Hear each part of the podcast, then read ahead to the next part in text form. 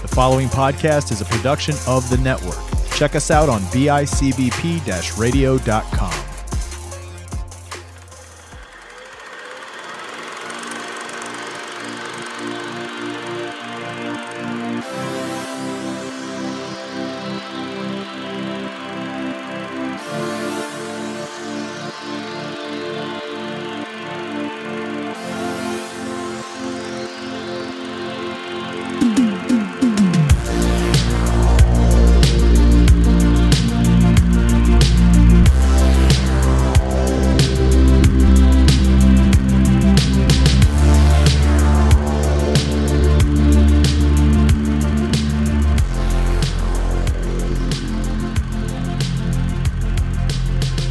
up, everybody? Welcome back to another episode of Silence Your Phones, your movie review podcast found exclusively on the network at bicbp radio.com. I'm one of your hosts, Chris Chavez, joined as always by Sean Fritz.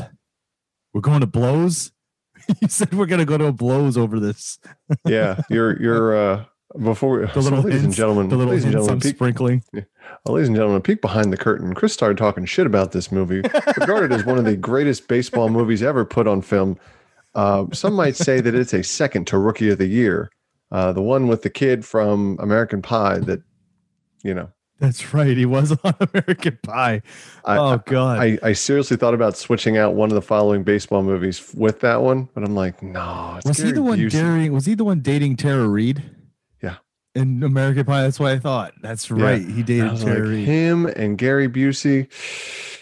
Uh, no, it's can't be as good as I remember it. So we're gonna keep in what we thought. But yeah, I don't know. I mean, it's um. So we're, we're referencing the fact that we're jumping straight into baseball.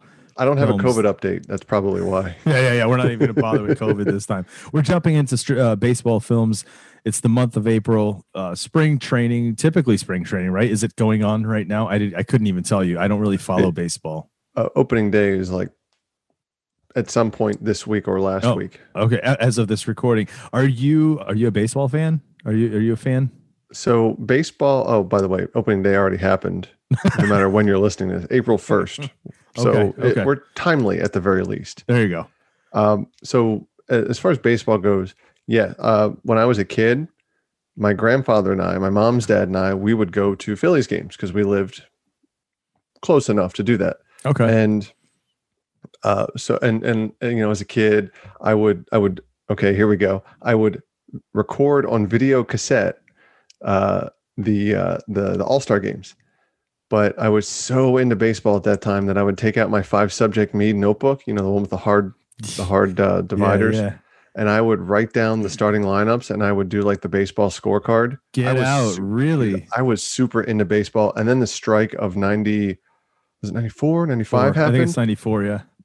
Uh, yeah, because the Blue Jays, Joe Carter, that walk off home run, mother son of mm, Wow, so I close to winning. I did not know this about you, dude. Oh, yeah. You're Oh, a dude. baseball fan. Huge baseball fan. Okay. Uh, and then the strike happened, and I was like, "F these guys."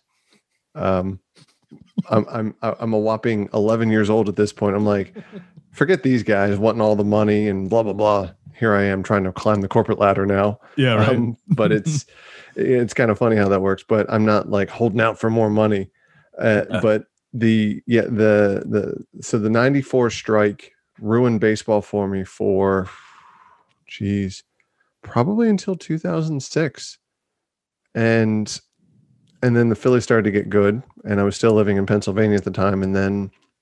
In 2008, the Phillies won the World Series, so I'm like, all right, you know, I'll I'll, I'll follow along. I won't watch incessantly because that's a lot of time and investment 162 games times Yeah. three plus hours it's a lot of commercials too and eh. right.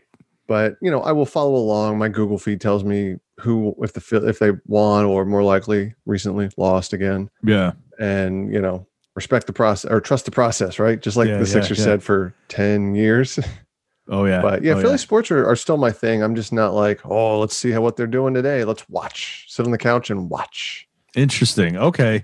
See, for me, uh, uh, baseball was a kid thing. When I played, when I grew up, I played. You know, I played t-ball. I played, you know, little league baseball, the Cardinals. Um, and I was a fan of baseball. I was a fan of of the Mets. I was a fan of the Yankees. I was a fan of New You, York. you were that teams, one fan of the. Mets? Yeah, yeah. At the time, well, I was a fan of the Mets when they had the pennant way back in the day. Uh, obviously, I was like, yeah, I'm a Mets fan, and then you know, then I wasn't a fan of the Mets, and then I was a fan of the Yankees for a while when the Yankees were like everybody was a fan of the Yankees in the 90s and 2000s. You want but some I, trivia? You know who's a fan of the Yankees? Arn that? Anderson. we'll see. See, I'm in good company. But um, I, I don't know, dude. I kind of fell off baseball, you know, around high school, and then never really came back to it. I've, I've, it's not a sport that really intrigues me. I don't sit down and watch it. I've gone to a couple of games, you know, live games. Um, and I always say going to any live sporting event typically is much more fun than watching it on TV, except wrestling. because you can't get the commentary. Oh, I don't know though. It's still really a, a different time when you go and see it live, dude. It oh, does. Oh yeah, it is. It it's. A diff- it's a different experience. Yes. But you don't get the story from the yes, commentators. That is true. You are missing out on a big part of the story because they are a big part of the story. Um, but in terms of baseball, yeah, not so much. So when you said you wanted to do baseball movies for the month of April, I got to be honest, I was just kind of like, mm, okay. I mean, there's a few good baseball movies, so I wasn't really like worried. Um, but then we threw in some movies I hadn't seen before, this being one of them. Mm-hmm. And I don't know. I think typically it's hard to do sports films unless it's done a certain way. You know, um, there are some baseball movies I've seen again, like I said, that I enjoyed, but I don't know. It feels like for me, movies when you think of sports movies that are are like that inspirational, those iconic sports movies, you're talking movies like Rudy, so football, right? You're talking a league of their own so or, or uh, i'm sorry field of dreams that's the baseball one that everyone kind of upholds as as one oh, of the greatest don't forget major league major league in terms of comedy, right? Like, so yeah. it is. It's it's cutting. It's one of the top comedies and and baseball films. It really is. Mm-hmm. Uh, but I don't know. I didn't never heard much about the natural, and I think we said initially that when we were going to do this movie, I I, had, I thought it was a Disney film for some reason. I, I don't know why, but it's not. Um, yeah, I don't know. I don't know, man. It's it, already going into it. I was a little hesitant because I'm not a fan of the sport as it is. Not that I don't like it. It's just I'm not a fan. So I didn't know if I could watch movies that I wouldn't get invested into unless this, you know, the story's really good. So we're gonna see what happens in this one because that's that's what we did. We decided the first one we're gonna kick off the month of April with is The Natural. Someday when people look at me, they'll say, "There goes Roy Hobbs, the best there ever was." TriStar Pictures presents Robert Redford in The Natural. The story of a father and a son. You got a gift, Roy, but it's not enough. Of love. He means the world to me. And desire. I'm not waiting for true love to come along, Roy. A champion. A Roy Hobbs comes along once, maybe twice in everybody's lifetime. And his destiny. With or without the records, they'll remember you. Best there is now, and best there ever will be. I wouldn't bet against me. I already have.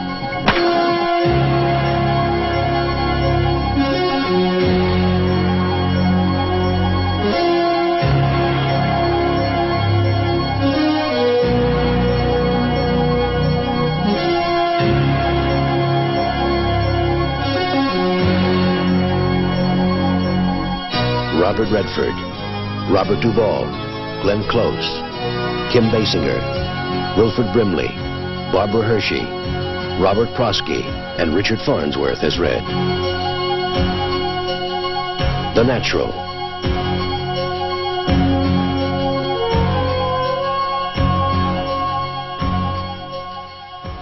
and and part of baseball movies too is that you baseball to a lot of people to the to the regular viewing audience is long arduous boring. Yeah. it's only fun if you play it or are really invested like an 11 year old sean fritz was.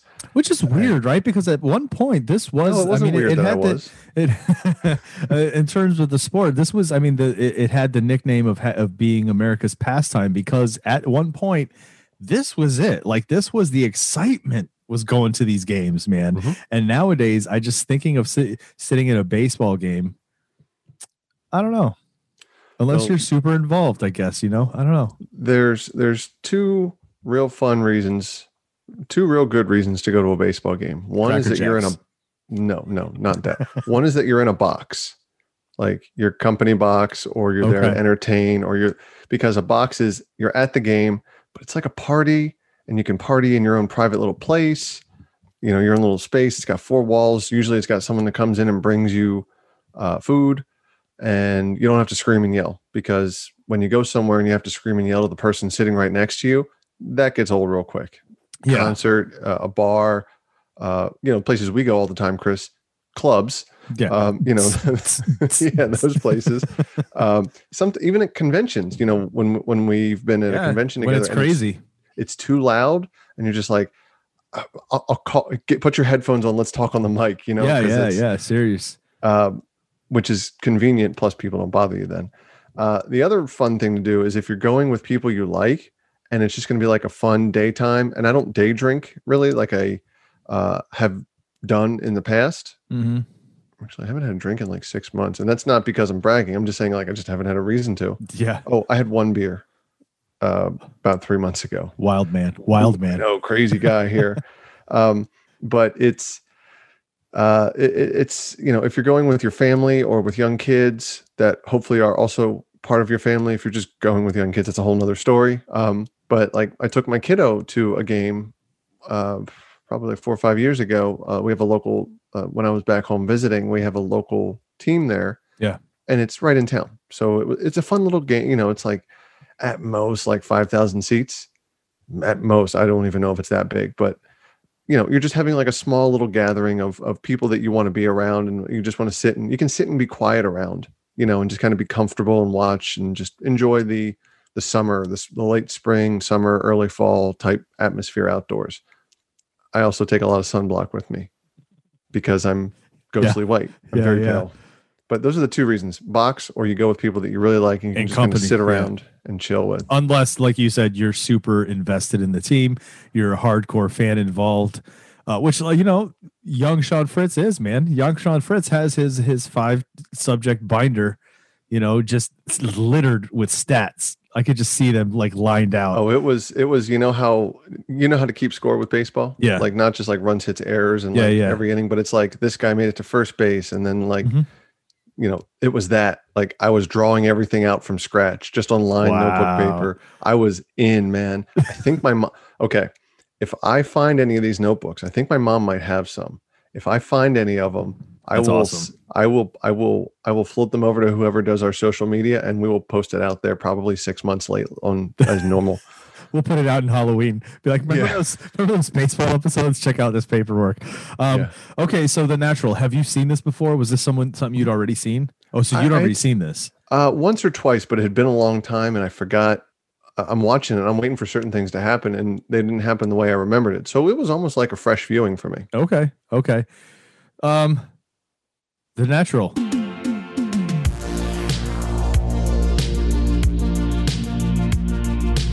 I don't want to go into the entire story and break it out, but basically, the kid at the beginning of the film, we see him and his relationship with his father. His father teaches him baseball. His father dies of a heart attack super early in life. The kid, uh, you know, the tree under which his father dies of, of a heart attack gets hit by lightning a few years later, splits in half. The kid takes some of that wood and makes himself a bat, right? And decides, I am going to be the greatest baseball player of all time. Um, and we fast forward to him at here's the thing, bro 19 years old. When we see Robert Redford for the first time on screen, we're to believe that he's 19 years old. and Glenn Close is 19, 18, 17. Who knows how old she is compared to him? However, they look young compared to Cruella de Vil and True. uh, Secretary of Defense, whatever his name was, Hail Hydra.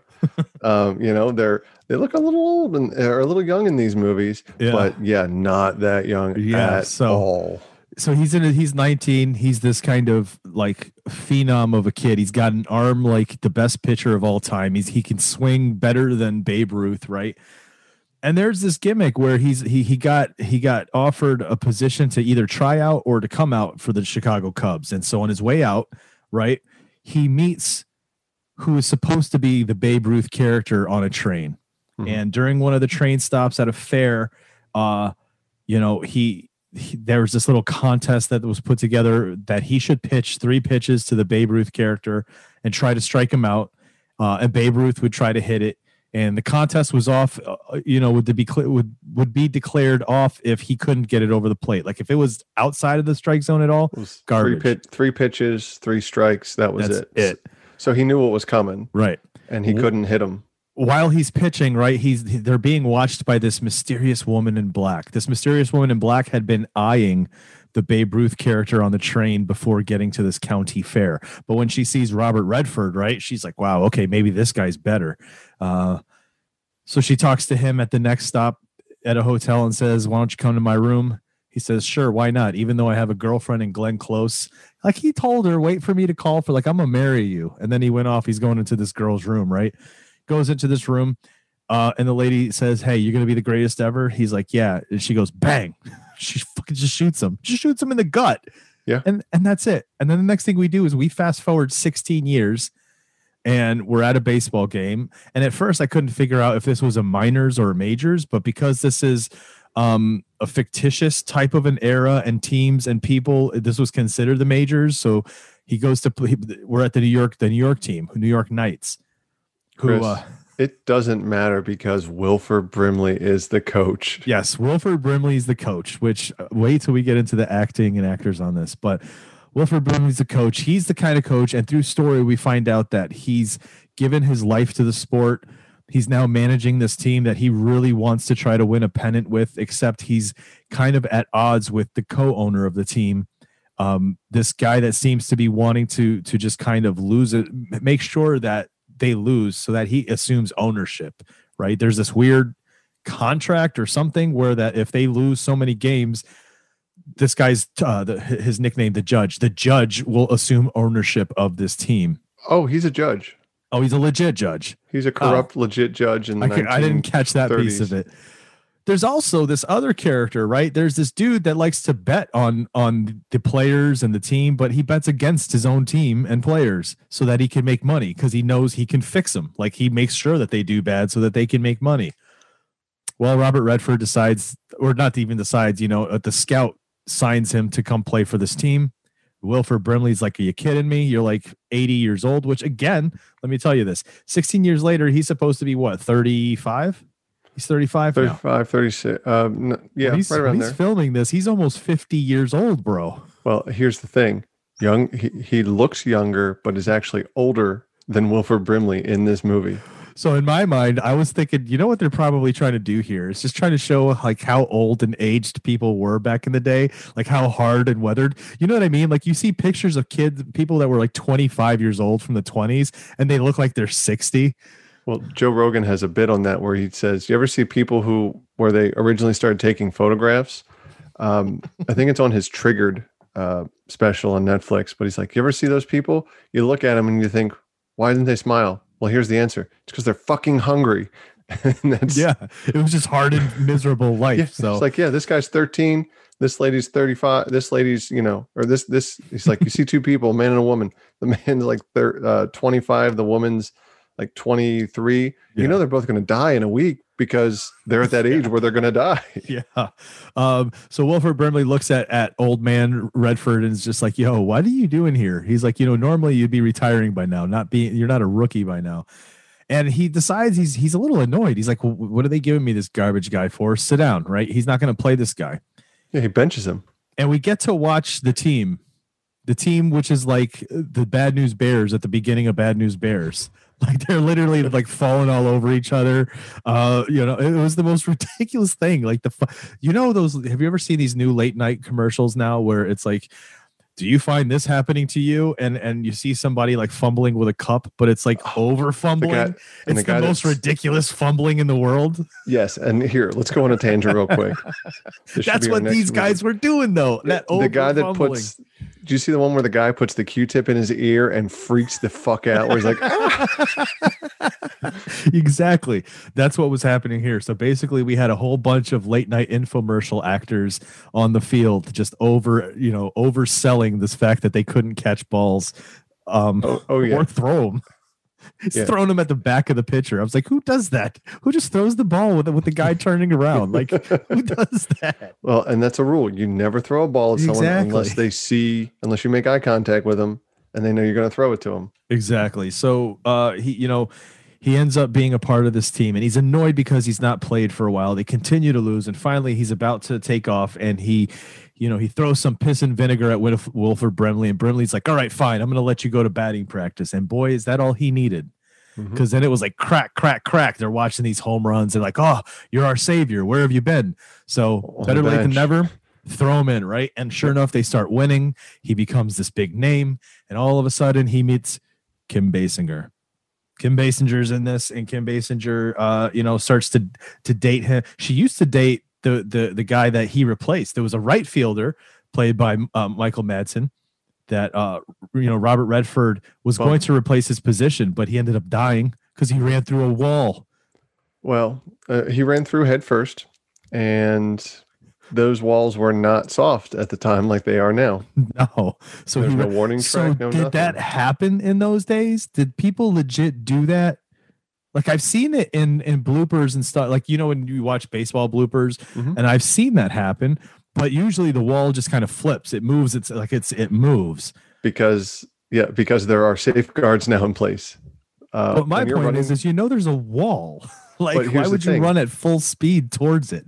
Be, well, because you're looking back at the ball, or you know, whatever. Oh, There's so- no, there's now a warning track. You know that dirt sprinkled Ah, ten feet. yeah, so you know you're wall. coming close to it. Yeah, th- there's a reason for that now. So there's there are plenty of safeguards and and padding on the Ah. wall. And remember the time Bo Jackson ran up the wall and because he caught that ball because a padding grips so he could run up that wall and you know and and so. But yeah, I've seen people. I think it was at uh, Oak, whatever's Oakland Athletics play. There's a guy that ran through that wall, yeah. but it's soft.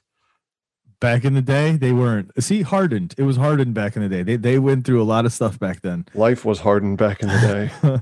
he that dude ends up dying. Kim Basinger no longer has a boyfriend. Now she starts her interest in Robert Redford. They they begin this kind of fling, this this this relationship, which begins to hurt his playing. He Women starts, weaken knees, just like Mick said. starts messing thing. You know, he's messing things up. He's not as good. They're they're going on a losing streak again until Glenn Close shows up, his girlfriend from the past, and all she has to do is show up, and he's he's playing again. You know, he's he's cracking home runs. Um, he finds out that now he may have a son with her. Well, it's never really clear because they don't really directly speak. They play this little dance around it. Um, That's annoying, by the way. People in their mid 30s should not be playing that 17, 18, 19 Dude. year old dance. dude. So um he goes back to to playing, but then he ends up getting sick, right? He gets poisoned at a party. He ends up getting sick. Um wait, he's poisoned because the judge wants him to throw the season so that he can assume control of the team and he will not do it. Yeah, he won't even take a payoff. He does find out though that with all of this insistence that apparently this has been happening a lot. This is why the team is so bad because they, they don't want, you know, the team to do well. So he doesn't take the payoff. He's poisoned. He's sick in the in the hospital and they tell him that the bullet that had been lodged in his stomach, I'm assuming since way back when he was shot, uh, has poisoned him now. It's gotten to a point where it eroded his stomach or his lining or something like that. And and the next time he plays a full game, he's gonna die. He's not allowed to play anymore. It's like in um, not another teen movie where Reggie Ray can only have nine more concussions, and then there's actually like a counter on the scoreboard. exactly. Um, But do you it, it was a silver bullet, and there was a very brief. It Yes. should have had more. At the More, beginning. yeah, but it was very brief about silver bullets and somebody shooting somebody with silver bullets, and Mm-hmm. one of our characters might have been involved in that originally too because of the whammer, who was the That's what I'm Papers. thinking. I'm thinking, and they see they don't really go back to addressing it. i Me kind of leaves it ambiguous to to think was this all kind of set up as that piece. So is he going to play again? Is he not? He says he's going to. He wants to make his you know help his team. Uh, and then we're at the final game now. He's out of the hospital. Final. This is the game that matters. And and he's doing his best to. I don't know. And here's the other piece. I couldn't tell if he was throwing the game or if he wasn't because he had a lot of strikes there at the end. I'm like, come on, dude. Is it because had he was four hurt? actually. Was he Uh, hurt? Is he not? Yeah, you know, um, they had to remove having had to remove the bullet. You know, he still had kind of that that that surgical wound that was healing, which starts to bleed throughout this thing, and which reminded me of the uh, what was his name from the Red Sox, Curt Schilling, back in the day. Remember that when his ankle was bleeding through his socks? Yep. Um, so we saw this going down, and um, he pulls through, dude. At the very end, you know, he's oh, here's the thing: he's in a slump again until Glenn Close sends a note to him mid-game saying, "By the way." That, that kid we were talking about that was kind of ambiguous the entire time. He's your son and he's here watching you play. So then he goes out there and cracks a fucking game winning homer. And that just like it's it's the happy finale and then we see a little bit in the, into the future he's playing catch with his son the way he did with his dad and that's our movie this is the natural. And the natural meaning he is the best natural talent of baseball has ever seen. Also the last scene in the movie also the first scene. Yes. I don't know if you picked up on True. that True. yeah no definitely is. Okay dude this movie like i said baseball's for me it's a little different you know jumping into this. I gotta say any of the movie aside from the ones i've already seen so i know i'll enjoy them these the new ones i was like oh i don't know because it's baseball. You know how am i gonna get is this gonna get me pulled in? Is it gonna am i gonna enjoy this?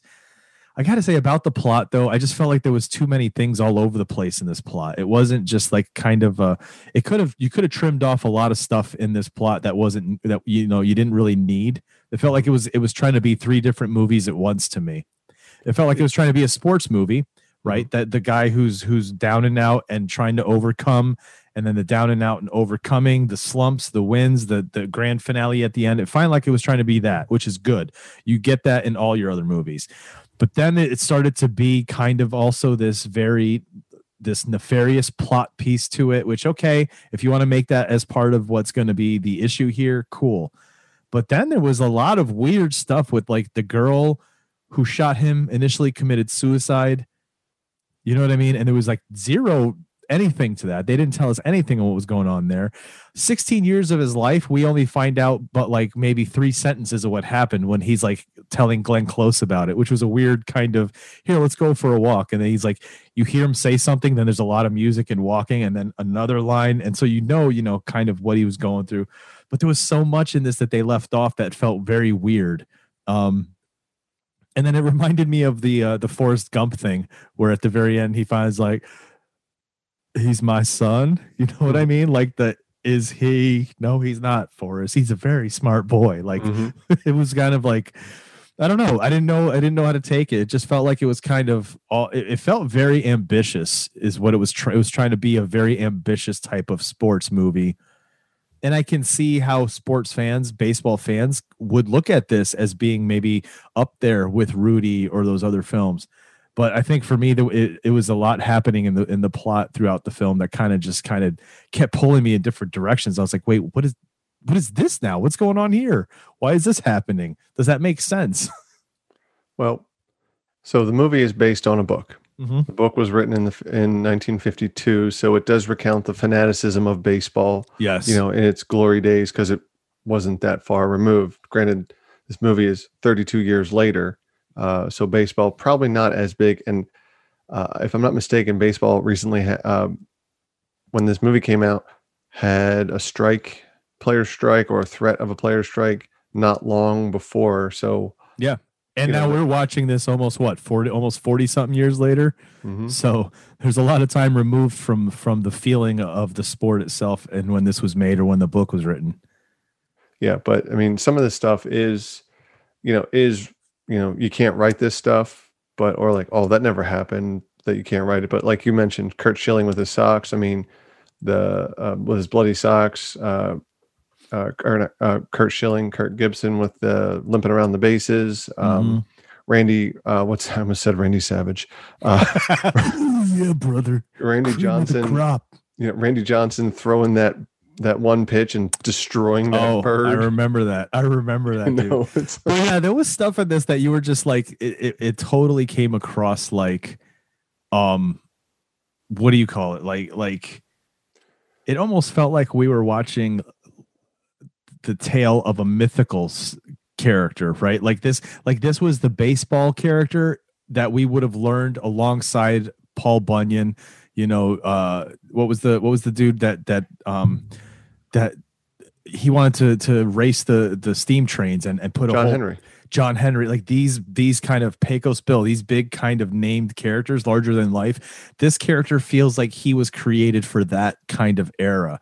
Like when he first hits the ball, right? And and at the in the first time he's ever in a game and literally rips this the the the, the actual leather off the ball or when he hits the the lights and it's like a shower of sparks and then the entire thing kind of explodes. Like it's it's all of these things that are a little way overboard i think that kind of make it go come on. It, it is fantastical you know yes, and it, yes. you know it, it's not unlike you know our our short conversation last week about the rookie with um the not crazy quaid uh yeah yeah randy are you sure it's randy? Randy quaid i think it's dennis. Dennis quaid. One of the quaids. No it's randy quaid's the the the crazy one. Is it? Yeah i think it yeah was dennis the one that in was in christmas yeah. Yeah. So um you know in in the rookie it's more realistic.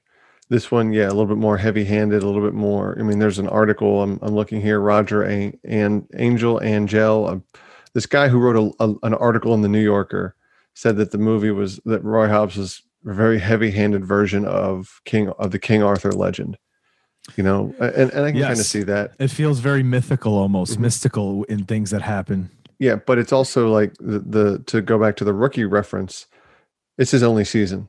You know, no different than you know he's a rookie and he retires in the same year. Uh, in in but it's only like a half year anyway. But you know he's still he basically he proves that he is still you know at his age in that time frame still the best player, the best natural talent without doing much you know, and and we don't know what he did in those 16 years. He's got a pretty wicked scar. It looks like they cauterized it with an iron or a wood burning right kit. right Um, but you know, it was it was pretty wicked. And it's not out of the realm dude because I look at guys like tom brady right? It's not out of the realm to show a guy at an advanced stage that can be the best uh, even almost at the pinnacle at that at, at advanced stage. Keep but- in mind though, Tom Brady has the best in sports science and sports research true. to date, and you know every generation quote has it easier because they have more advancements in every single type of technology. dude robert redford had a bat made from lightning bolt okay so He he basically like was wielding most Mjolnir. advanced yeah that's the most advanced science there was at the time um, well, he did that thing by hand. I can appreciate that craftsmanship. but in terms of the plot you know the, if it's fo- if you want to follow just the kind of sports story plot i enjoyed that a lot i enjoyed the idea that this guy was an up and coming guy and whoever it was felt threatened enough to try to take him out and then 16 years later no matter what happened he's he's got his shot now right and he's older and it's kind of like that you know it's my last chance at really doing what I always wanted to do, something that really reminds me of my dad, this the passion we had. So um having that, you know, that as a storyline, I'm in. I liked it. I enjoyed that piece. Throwing in the stuff with the judge and all that stuff, I get it. So now it, it kind of ups the ante. So okay, cool. But then there was like the women, like the Kim Basinger thing and the thing with Glenn Close was just this weird kind of nothing was set in stone as to why I should care about either of them, either of those relationships, and some a little bit with this guy too, with Robert Redford. There was much I did. There wasn't enough character building to make me want to care because the beginning, that whole you know sequence with his dad was super quick. Like it's such an, a quick thing. Um, the it didn't have as emotional as much of an emotional impact on me at least personally that uh, than I think that the what the filmmaker was trying to do. Do you know what I mean? So I wasn't invested there. I wasn't invested in any build up to him really trying to be a baseball player because we didn't see any grind. We didn't see any work. We just know that from the where he was a kid up to where he was 19, all of a sudden he was the greatest. You know what I mean? And then he was shot, and then he shows up again 16 years later, and he's still the best. So I just feel like there wasn't anything that had me invested to be really like, come on, Rudy, you can do this. Yeah, I'm gonna turn my jersey in. Uh, Yeah. He can take my place. Oh, you're Yeah, an all American. Why would you do that? Uh, so here we go. so I've been doing some uh, some investigative journal digging over here, um, and so the crazy chick on the train, um, Harriet Bird. Yeah. Um, so it says that in the book, she had uh, she has an ulterior motive for being on that train, and you know she was hot because in the movie and also in the book she was hobnobbing with the Whammer and Max, who's the journalist that we didn't even Yeah. talk about uh, yet. Uh, she it says here she is a lunatic obsessed with shooting the baseball player. Her intended target was the whammer, but after Hobbs struck him out, uh, her attention shifts to Hobbs. and there's no explanation of that. Like you could, and that's even How do you? weird. But how like, do you? How do you show that in the movie, though? Yeah, y- they didn't really do internal monologues in this movie, so they could really have done something maybe like in a in a um at the hospital, right? Maybe he's at the hospital and you have a doctor talking to the cop, and the cop's like, "No, she was just one of these kind of loony bins, you know that that she That's wanted." true. To, something just give us something because then that would have like kind of but the entire movie i'm trying to think how is this going to tie in now right so i'm still waiting waiting for that that that shoe to drop where it was like oh the whammer hired her or oh this was max you know somebody hired her to do this um no we were just told that she committed suicide and then it was supposed to come back to him as some sort of salacious you know involvement.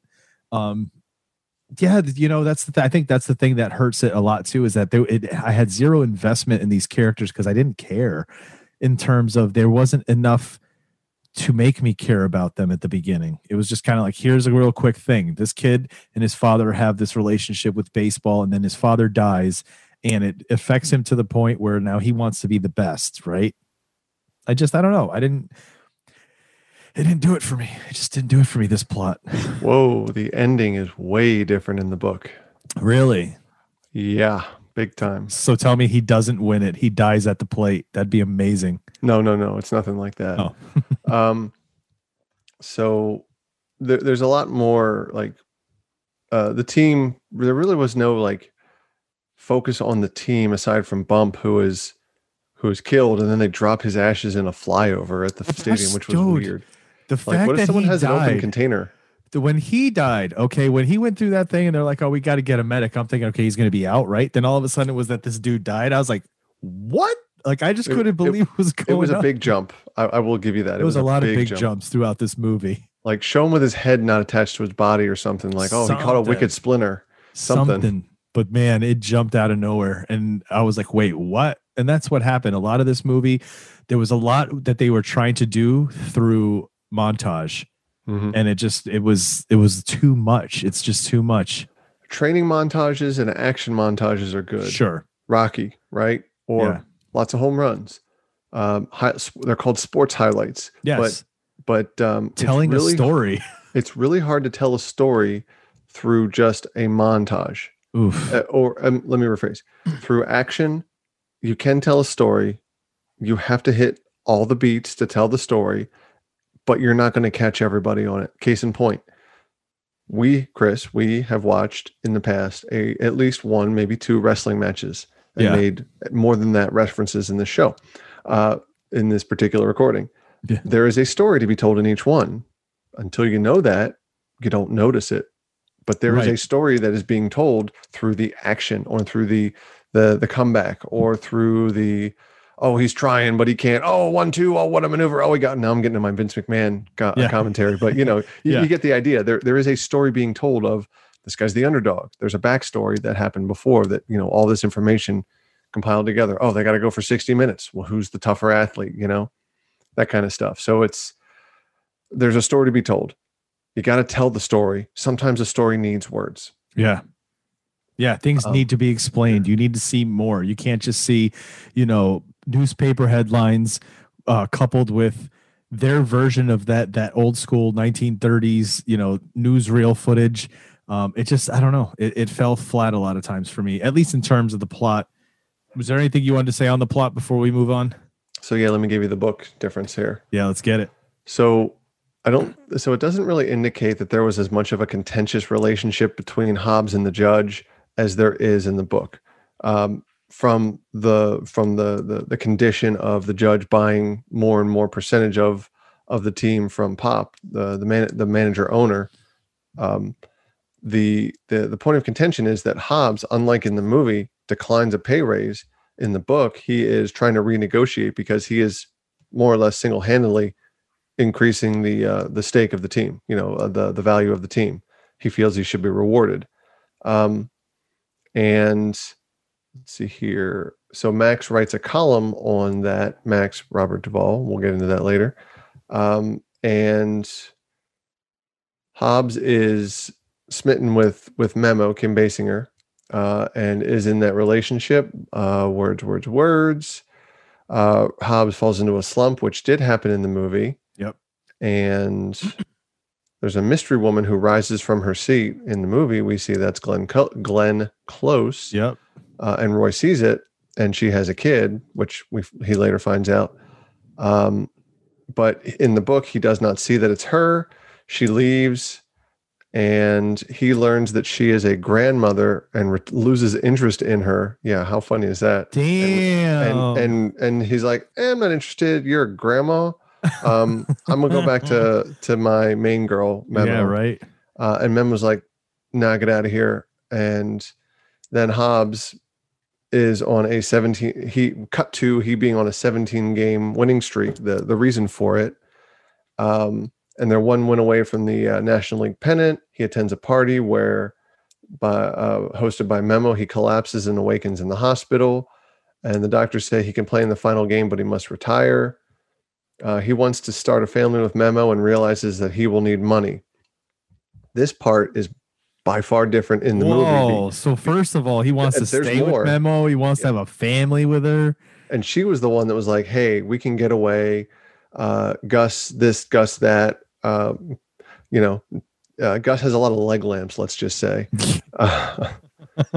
You know what I'm Yeah, getting yeah, at, right? yeah. Uh, he's also got this crazy all seeing Illuminati eye. What was with the eye, dude? Like, is that, That part weird. of the writing, or was that like a character choice? He's like, you know what? I think this character should have an eye that's I- bigger than the other. Um, I don't know. Um, uh, during the Max and Gus are good buddies, and Max in during Roy's contract negotiations puts Roy in touch with with Gus Mhm. as his financier or whatever. So that's how they get they get um, together. He's not in cahoots with the judge like he is in the movie. Um, the judge at the end, the judge uh, offers Hobbs a bribe of five thousand to lose the game so that he can get full ownership of the of the the, Yeah. team as part of the contract with um, Pop. Roy's like, no, no, no, no, no, no, no. I want thirty five large, uh, and then he accepts it. So here, here we go. We got a little bit of deceit going on. Roy is not like the goody two shoes Boy Scout that he's portrayed in the movie. Mhm. Um, so that night, the night before the game, he gets a letter. He reads a letter from Iris again after seeing the word grandmother. He throws it away. Uh, the next day at bat, uh, he hits a foul ball, foul ball, and it hits Iris, injuring her. And that's what splits the bat. It's not just a foul ball. Yeah, this guy. he hits Iris. kind of a well the ball does i mean Yeah, he probably didn't call his though. shot but he was probably like um uh and at that point i guess he goes and talks to her and she's like ow the ball i i, I literally got hit in the face with a ball with a baseball i didn't get beat um but she says i'm pregnant it's yours not he's 16 years old like in the movie uh, and at the end of the game, with a chance to win, Hobbs, who now tries to win, um, faces the same pitcher as in the movie Youngberry, and at the end, he strikes out and ends the season. Interesting. Oh, yeah. For me, again, the plot felt like it was all over the place in turn with a lot of things. There were still uh, there was you know a storyline to follow in terms of uh, of the idea of this old guy really trying to prove himself, but then you just had a lot of stuff that was kind of thrown in. It felt like if again this movie is almost two hours and it could have easily been much less. Should Ooh, we? We could two have cut away some away. So It was yeah, an hour 20 or two hours 20. yeah. Oh, was it? Good Yeah. lord. Standard 138 minutes or director's cut 144. Oh, you're right. Jeez. It's a long movie, but we'll get into this later. But like the story is dense. It's more like a uh, someone's past catching up to them type thing, and there's baseball sprinkled in there. Um, if you've ever watched For Love of the Game with Kevin Costner and um, John Travolta's uh, Kelly Preston, rest in peace. Uh, she uh, those two, that is a love story with baseball sprinkled around it. Never saw it. It's definitely a chick flick. You Gotcha. won't be. Um, it's not on the list for a reason. It- um, This plot, though, was navigated by some heavy hitter actors, dude. We have some names in this film. Let's jump into those the acting and the actors.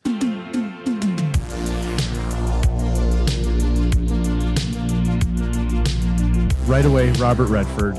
Never a bad performance. You know, Never. this guy, this guy Never a bad mustache. it felt like though with this character that it's it seemed like he just kind I like I said before, there was nothing about this character that made me care.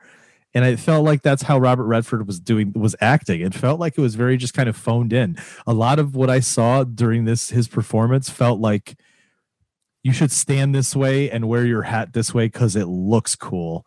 Like you should look like it, it's all about how he looks and like the, the the visuals of the kind of like the character itself and not actual depth to the character. Because I didn't feel like there was much depth to his character at all. Wait, which Robert are we talking about again? We're talking about Robert Redford. Oh, I thought, geez, I'm already, I'm already past him. yeah, he. uh Whoops, I'm thinking Robert Duvall already. Yeah, no, Robert Redford, dude. This character just comes across in the entire movie, like I said, posed for the look and how Yeah. he should kind of look, and and very hollow in terms of any depth with how he was acting in this in this part. I I think part of it too is like he's only ever known two things: baseball and farming. We're assuming we have no clue what happened for 16 years. The dude could have been like all over the world, and we have no clue what this guy's been doing. Yeah, I, I- I just don't think that he this character doesn't have a lot of depth. I agree with you. It's it's literally those two things: baseball and farming. Because when he's done with baseball, he goes And back to the farm. Women, he's no problem just jumping around with women. He doesn't really they're know women that well, though. Yeah, no, no, and even the interaction with interaction with everybody, dude. Like it was, it really felt like this was about making Robert Redford look cool. This was like the his his James Dean movie. Cool or young? I don't know because that young wasn't working, bro. That's why I kept saying, "Come on, he's supposed to be how old right now? Get out of here." Yeah, I mean, yes. But Robert Duvall now, I love Robert Duvall, dude. I really do. I'm going to repeat my previous statement. Never a bad, uh, never a bad uh, performance. Yeah. Never a bad mustache. No, dude was. I mean, I really love this guy. I love him. You know, ever since I first saw the guy in The Godfather. But moving on, you know, all, all the different things I've seen him in, he was amazing. What was that one where he was a preacher, like some sort of preacher or whatever it was? You know what I'm talking about? Mm, That was a really good one too. I don't, but I'll find when you go to Robert, here's the funny thing: when you go to Robert Duvall's uh, IMD or uh, Wikipedia, you have to scroll down to click on another link to go to his filmography. oh yeah, because, because- it's so six decades. Yeah, of it, it work, is, dude. Yeah, it is wowzers. Yeah, The Apostle. Uh, That was the name of that movie. That was a really good movie, actually. I believe Um, you. but dude, yeah, this dude's been in everything. Phenomenal actor, uh, and he does a great job in this role. I really like the character that he plays. This this sports writer who, at the very beginning, we meet him because he's kind of like you know, he's basically like the lapdog for the Babe Ruth character. He just like loves this guy, right? Um, and later on, we see him, and I love that kind of like. he- has this look in his face every time he looks at Robert Duvall, like I know you, I know you, and I don't know Mhm. why I know you, but I'm gonna know that I know you. And um, he doesn't figure it out until he throws throws a heater in. Yeah, then It's he like- remembers. Well, damn, it's that guy. It's you think kid. though that you would remember a guy on the side of the road? Who just struck, struck out. out- the babe? Yeah, yeah. I mean, yeah. Uh, interestingly, uh, you know, you said Robert Duvall was supposed to stand there and look cool like James Dean. Robert Duvall was in Bullitt with James Dean. Yes, yes, he was. uh, he probably was like, "Hey, man, let's do it like my man James Dean. Rest in peace." This know, is how that. we do it. Um, tell him, Montel. Glenn Close. Sh- For me, again, this was another kind. A lot of the, the character, not all of them, but a lot of them had a hollowness to them. Again, like I said, they very kind of flimsy, and that she was one. She was one of them. Very Well, flimsy. and and the whole like he's like yeah when i left uh obviously he didn't go back home to her at all but he's like yeah i left and she's like well did you like her and not like with that like undertone of i'm a super jealous woman but like Like, so how are, how's life? yeah well you know did you like her that's cool you know And we're having this conversation, and I know I have your kid at home. yeah i've been raising your son for the last 16 years you know the last blessed every day that you've been gone. So um, he needs his dad around now. Now Yeah, he lives in New York. he needs his dad around. yeah, how about I don't know the whole time, especially in these times. It was so weird, dude. It's such a it was such a weird character. Um, and I just yeah, at the beginning was so strange too when they were supposed to be younger.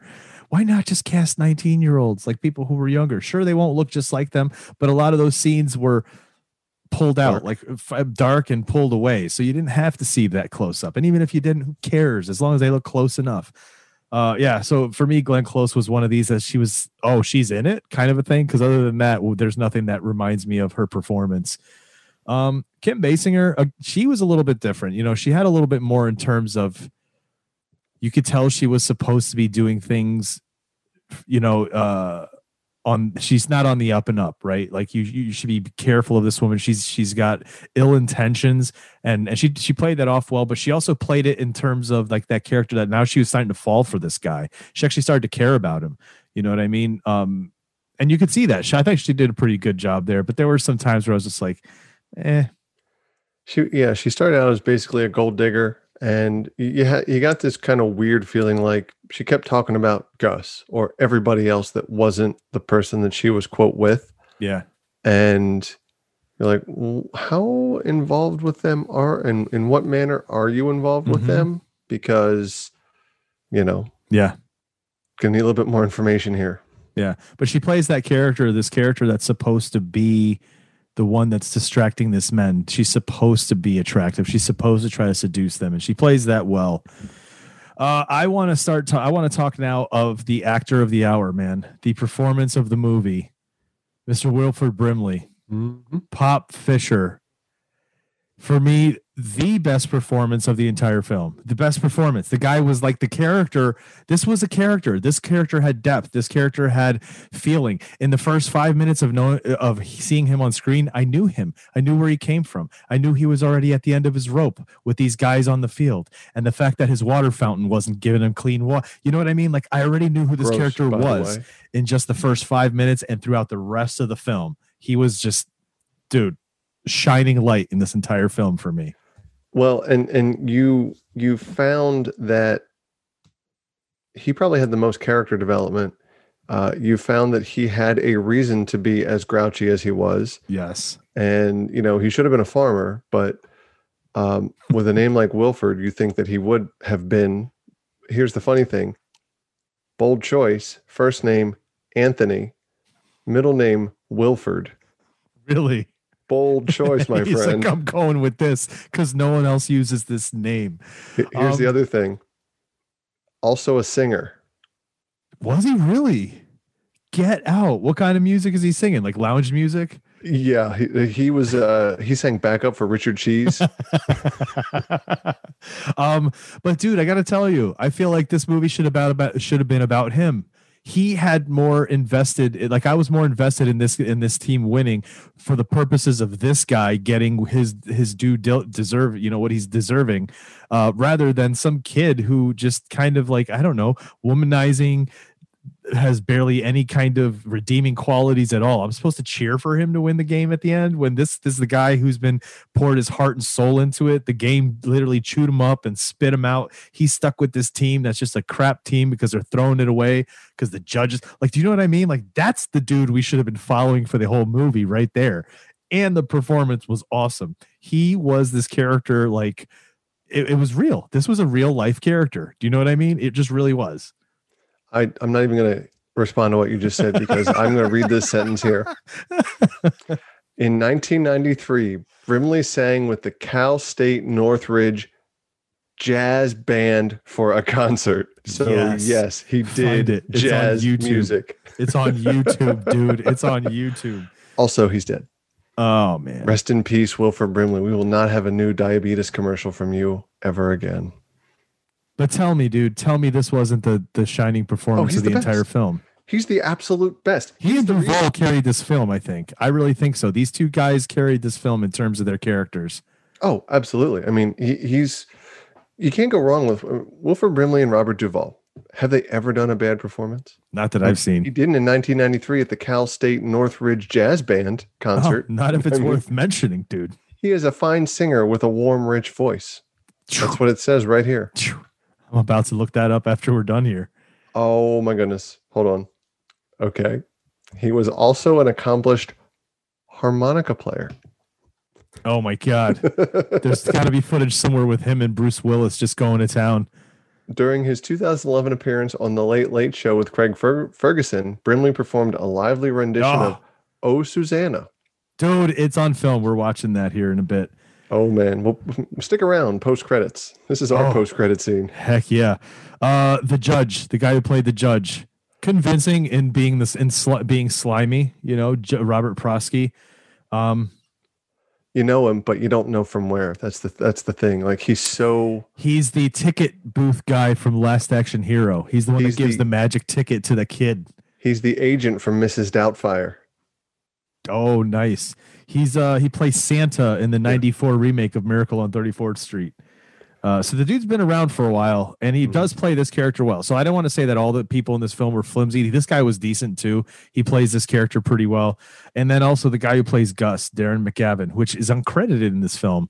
Yeah. Um, it says so on the Wikipedia uncredited. I didn't really notice it in terms of it, but uh, yeah, dude, he's uh he's in this film and he does a good job playing this kind of slimy, sleazy, you know, part of the nefarious group of, of folks that are are uh, supposed to be the bad guys here.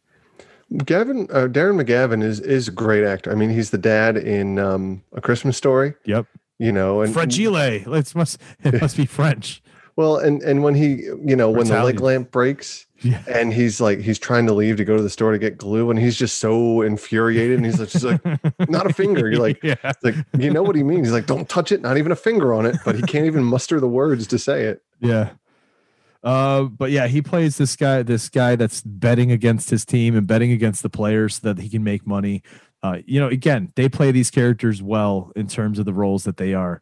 I don't know, man. It just is, it's not as shining as Wilford Brimley for me. Wilford Mm-mm. just killed it. Michael Madsen, uh, pleasant surprise. I'm a huge fan of Michael Madsen's work ever since I saw his performance in Reservoir Dogs way, way back in the day. Um, so anytime I see the dude pop up, I'm like, hey, it's Michael Madsen. And there's always this kind of air of cool to him, right? Like he's there's just something the way he carries himself. Uh, even with this character, he's kind of like a uh, He's, um, he's just kind of like a laissez-faire, you know, casual, like, eh, Yeah. I got mine. What about You you? want me to apologize? I'm not going to apologize. I'm not apologizing. Uh, he's not in it long. You know, he runs through a wall and dies. Um, and you know, we have a whole cast of other people. I don't know that there's anybody else that really stood out for me in terms of who who played two. who. There's Who's two. that? Joe Don Baker plays the Whammer, Ah, yeah, Joe Don Baker. and Um, Mike Starr plays just a guy on the baseball team.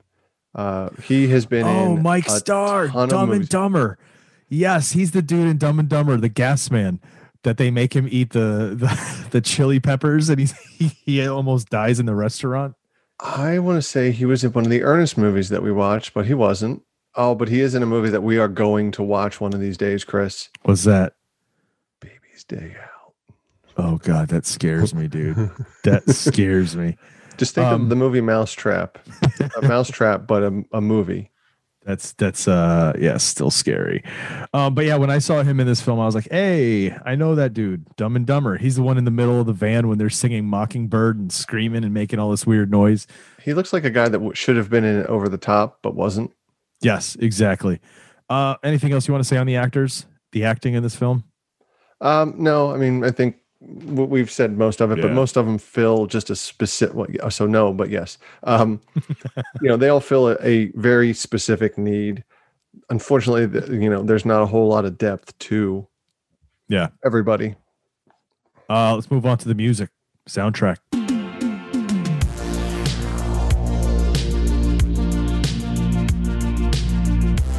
Randy Newman. Randy Newman does the score. When I saw Randy Newman, I was like, "Oh, we're gonna get some Randy Newman songs, a la Toy Story." Like, mm-hmm. I'm sitting here throwing baseballs with my dad.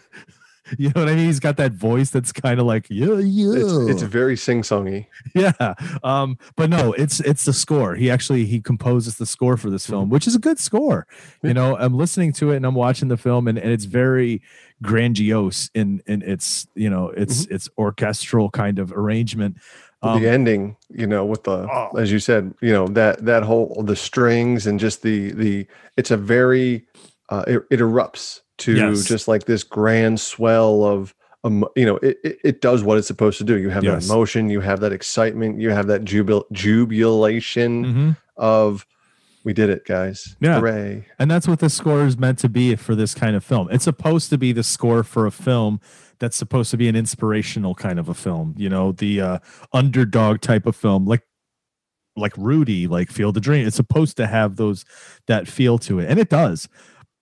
Done well, you know. It was an enjoyable. It wasn't anything that took me out of the film. Anything that was weird. Um, I don't think they had any actual commercial songs. I think it was all score. I didn't remember Mhm. hearing any commercial songs, and if it was, it was you know twenties or thirties. But I didn't really you know catch it. There's some jazz. There's some jazz stuff on the that kind of like that twenties or 30s kind of roaring 20s jazz music when they're doing a lot of the montages uh, and the and the film reels but other than that you know it's um it's a straight up score. And it's a, you know it's enjoyable. It's there's nothing in this that's Mhm. that's off if you will.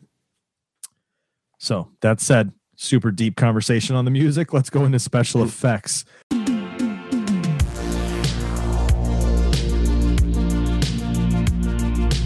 I, I don't think there were any. I think the end, right? The exploding lights with all of the the showering, the showering embers, or all that stuff just kind of falling on top of them. Sparks, all the sparks that just pouring down on the players as they're dancing underneath them in the field at the end. I was just like, that's a lot of sparks, man. Nobody, and this is the 30s, right? Nobody's going like run because shit's gonna catch on fire with that stuff going off.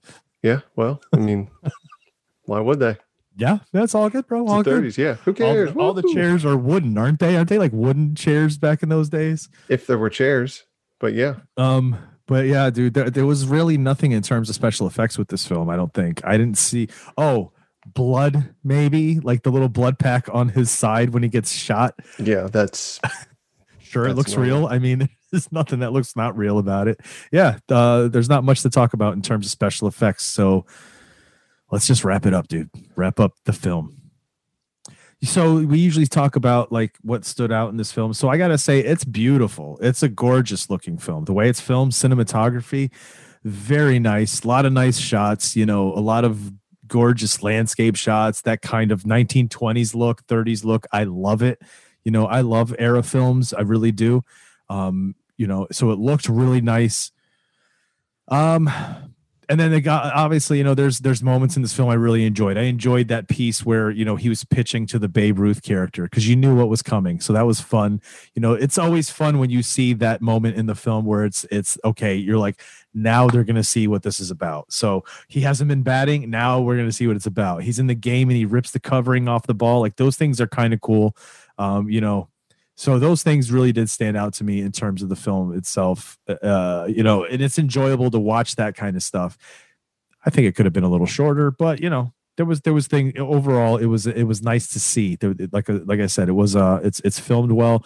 They looked good you know. Robert redford's a good looking dude and the way they had him posed in frame a lot of times his clothes there's a lot of stylistic things that you're looking at here that it's meant to be pleasing to the eye in terms of the way they framed a lot of things or had him stand or dressed a certain way. Uh, but yeah, that's uh, that's my thoughts on those pieces. What about what about for you, dude? What stands out in this film? so. You know, I hadn't seen this movie in in quite some time. Uh, it is relevant because you know, opening day was this past week, and you know, I was like, well, this is a good excuse to watch this movie. Uh, so we put it on the books, and I mean, I like the movie. Yeah, I didn't realize that the it, like I said, it's been a while. There, there's a couple extra things that could be excised from the movie, uh, and a couple things that could be added to the movie. Now, I I got this on Amazon. I don't know which version I watched, Yeah, same. but six minutes difference is like the Star Wars re-releases in 2002 or whatever year it was. You know, when they had those extra 35 seconds of who cares footage. Because I mean, I say that, and then ha- our half of our listeners listeners just drop off because they cared. Uh, but yeah, yeah, there's there's probably a little bit more than needs to be here. But like as you said, the cinematography is great. Not so much the acting, uh, but the uh, the landscapes, the the second units did a really good job. Uh, the acting between the, the the the back and forth between characters. If it one of those char- if one of those actors was Robert Redford and or Robert Duvall, were probably better acted because those are A list long term actors. Not that Robert Redford wasn't at this time. I don't think he was Robert Redford wasn't who he is now, obviously. Then That I'm not sure. I know that for a while there was a break between films. Like he had just come back to acting, and I don't know why. That was one of the things I saw when I was looking up some of the stuff on this film. I was looking up like just how it was received initially, and I saw that it got a lot of you know high praise. This was looked at as one of those films that you want to watch uh, up there, like Rudy, Field of Dreams, those kinds of films. Um, you know, there were some people who looked at this saying, "Eh, it's all over the place. It's not the greatest film, but but overall, it's got favorable reviews." So yeah, I think I don't know whether or not, you know, I know he had been because wasn't he in Sundance? Uh, Sundance Yeah. is his thing, right? Or is that Tribeca? what was it? The Sundance Kid? The, what? Um, Oh, what's oh, that oh. movie? The so and so and the Sundance Kid. I think he was a part. He was that Oh, earlier. that Butch Cassidy? yeah. Um, Yeah, that was 1969. Yeah, so you know, I don't know how long he took a break before he decided to come back to to film, but Well, that was 1969, and then he had one movie the following year, three in 72, two in 73, and with the exception of 1978, he didn't have a mo- a year without a movie until 1981. Ah, then he took a break for a so few years. between between uh, so 82 uh, 81 2 and 3 he took a break this was the only movie he put out in 84 and then from 87 to 89 he also took a break Yeah, I'm not sure why. Maybe he was doing his own thing. Maybe he's got his Sundance Film Festival, his ranch, whatever he's doing. That's Um, true, yeah. But yeah, dude, uh, you know, anything else? What what else stands out for you in this film? Uh, I mean, you know, the the acting again is is just between those those two. Uh, with those two in the scenes, I think were probably the best scenes of the movie. Um, there are a lot of character actors or people in this movie that would go on to do more things like Michael Madsen. So it was it was it was crazy to see a very young Michael Madsen because all you see now is Michael Madsen from Reservoir Dogs or Kill and Bill. later, yeah, yeah, where he is. That's not makeup. He is rugged up Mhm. in this face area. yeah, Like, he yeah. is he is rode hard and put away wet. And this one, he's young and fresh, dude. He's a he's a little baby, pink right What- out of the.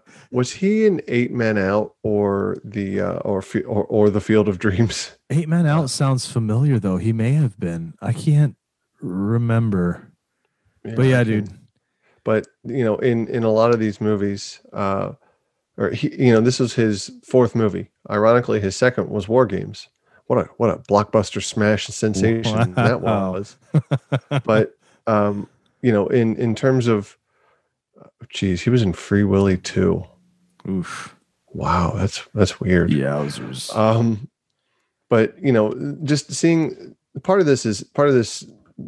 Part, the nice thing about doing this is also seeing these young actors, Mike Starr, um, you know, Michael Madsen, uh, Joe Don Baker is not young, neither is Darren McGavin, right. uh, but they are they are mainstays. Robert Redford, Robert Duvall, Kim Basinger, Glenn Close, Wilford Brimley, you know, Richard Farnsworth, who we didn't even mention, played Red yeah. you know the foil to pop and you know a, a long term uh, character actor um, you know 80 years old had a huge career of uh, career highlights um, wow that was a great sentence sean.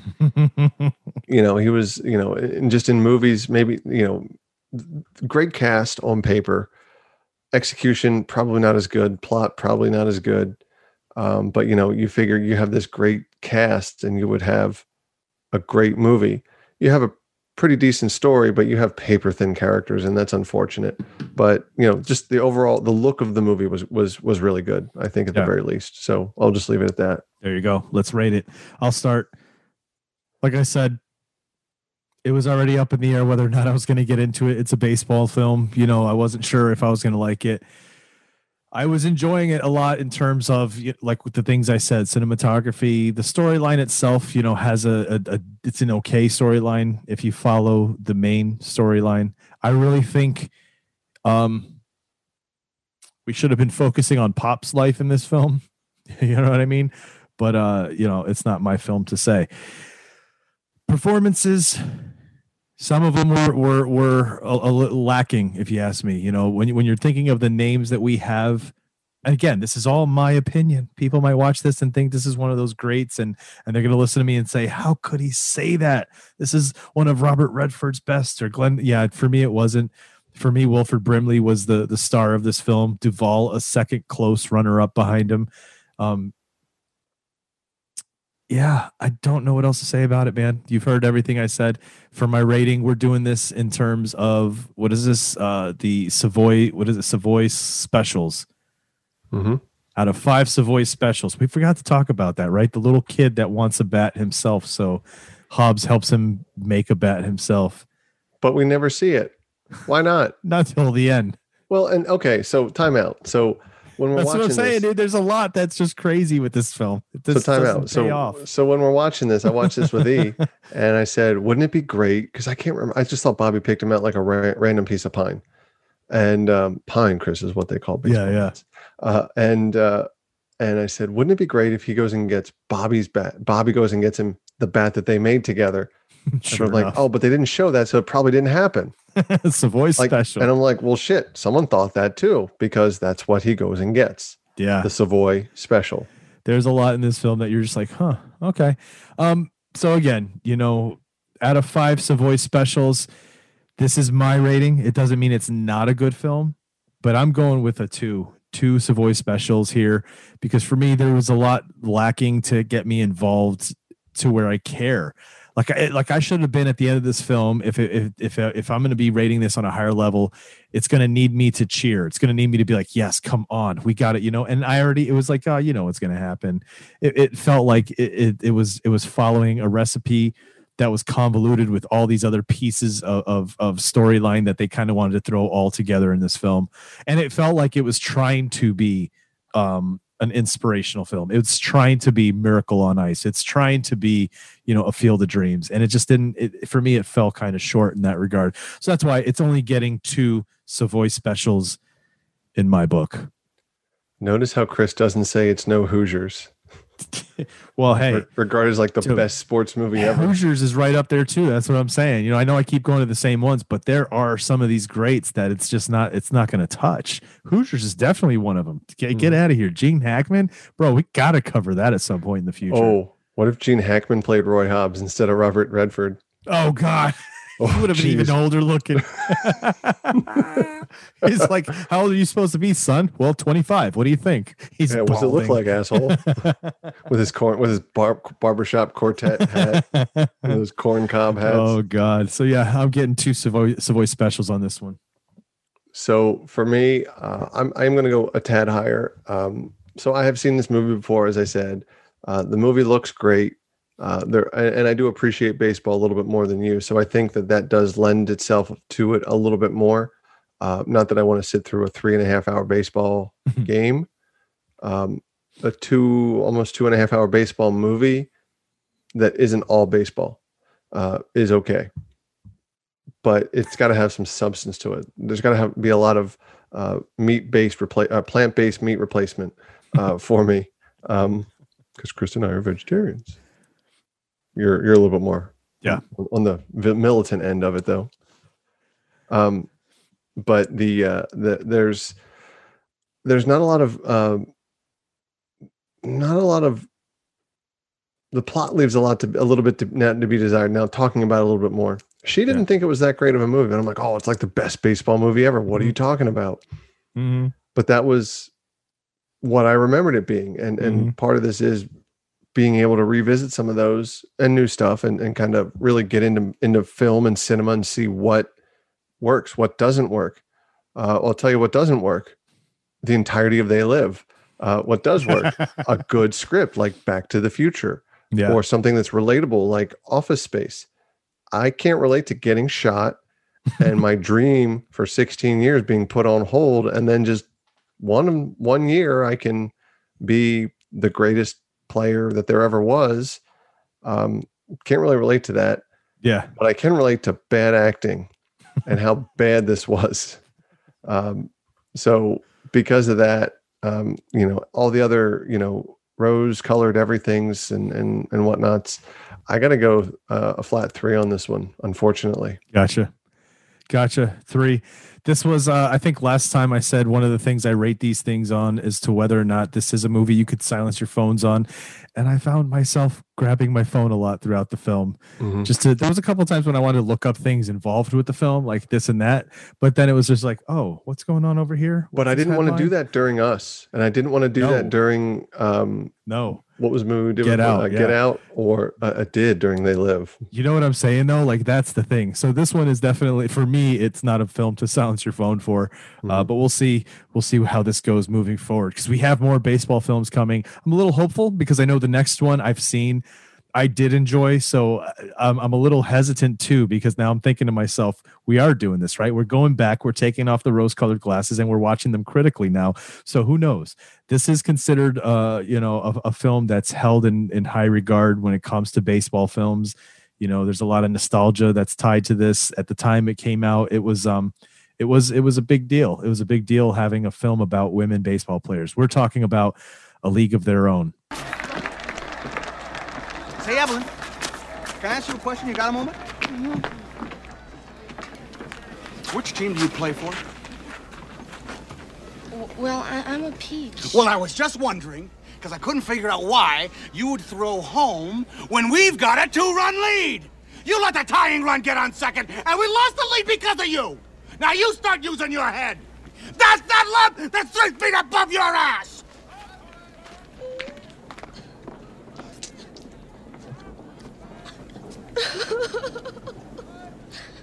Are you crying? No. Are you crying? Are you crying? There's no crying. There's no crying in baseball. Why don't you leave her alone, Jimmy? Oh, you zip it, Doris. geena davis madonna tom hanks tom hanks before tom hanks is stratosphere tom hanks right he's been making his name again after coming his what's it like a, his second time around after his 80s you know push so uh he's kind of re-coming back around again and his name's is made i don't know if this was before or after forrest gump i can't remember This Sorry. was right before. so Uh, Forrest Gump is the one that before. like literally that was it. Once he hits Forrest Gump, everybody's like Tom Hanks is our savior. I thought it was Um, Punchline where he did that. but but yeah, so this is going to be interesting, dude. Uh, uh, it's going to be interesting to revisit it. I have not seen this film, man, maybe since my twenties. Maybe it's been a long time. It'd be interesting. Um, you failed to include Lori Petty in your list, Oh, Tank Girl. How could I forget Tank Girl, dude? Star of the 2018 Nickel City Comic Con. That's oh, that's right. She was there. Oh man. Oh. All right, guys. Listen, thanks so much for listening to another episode of Silence Your Phones. We appreciate your support. Head over to the website, bicbp-radio.com, and make sure to check out all the other shows on the network. And uh other than that, Sean, what do you got for the people before we head out? The end is nigh. Wear your mask because things are starting to turn around. Thankfully, get your shot and be safe, just like everybody else. You It's gonna only happen. you can only guarantee your own safety. It's gonna happen. End of sentence. It's gonna happen. All right, folks. Uh, thanks so much for listening. We'll see you next week. And it is now time to unsilence your phones.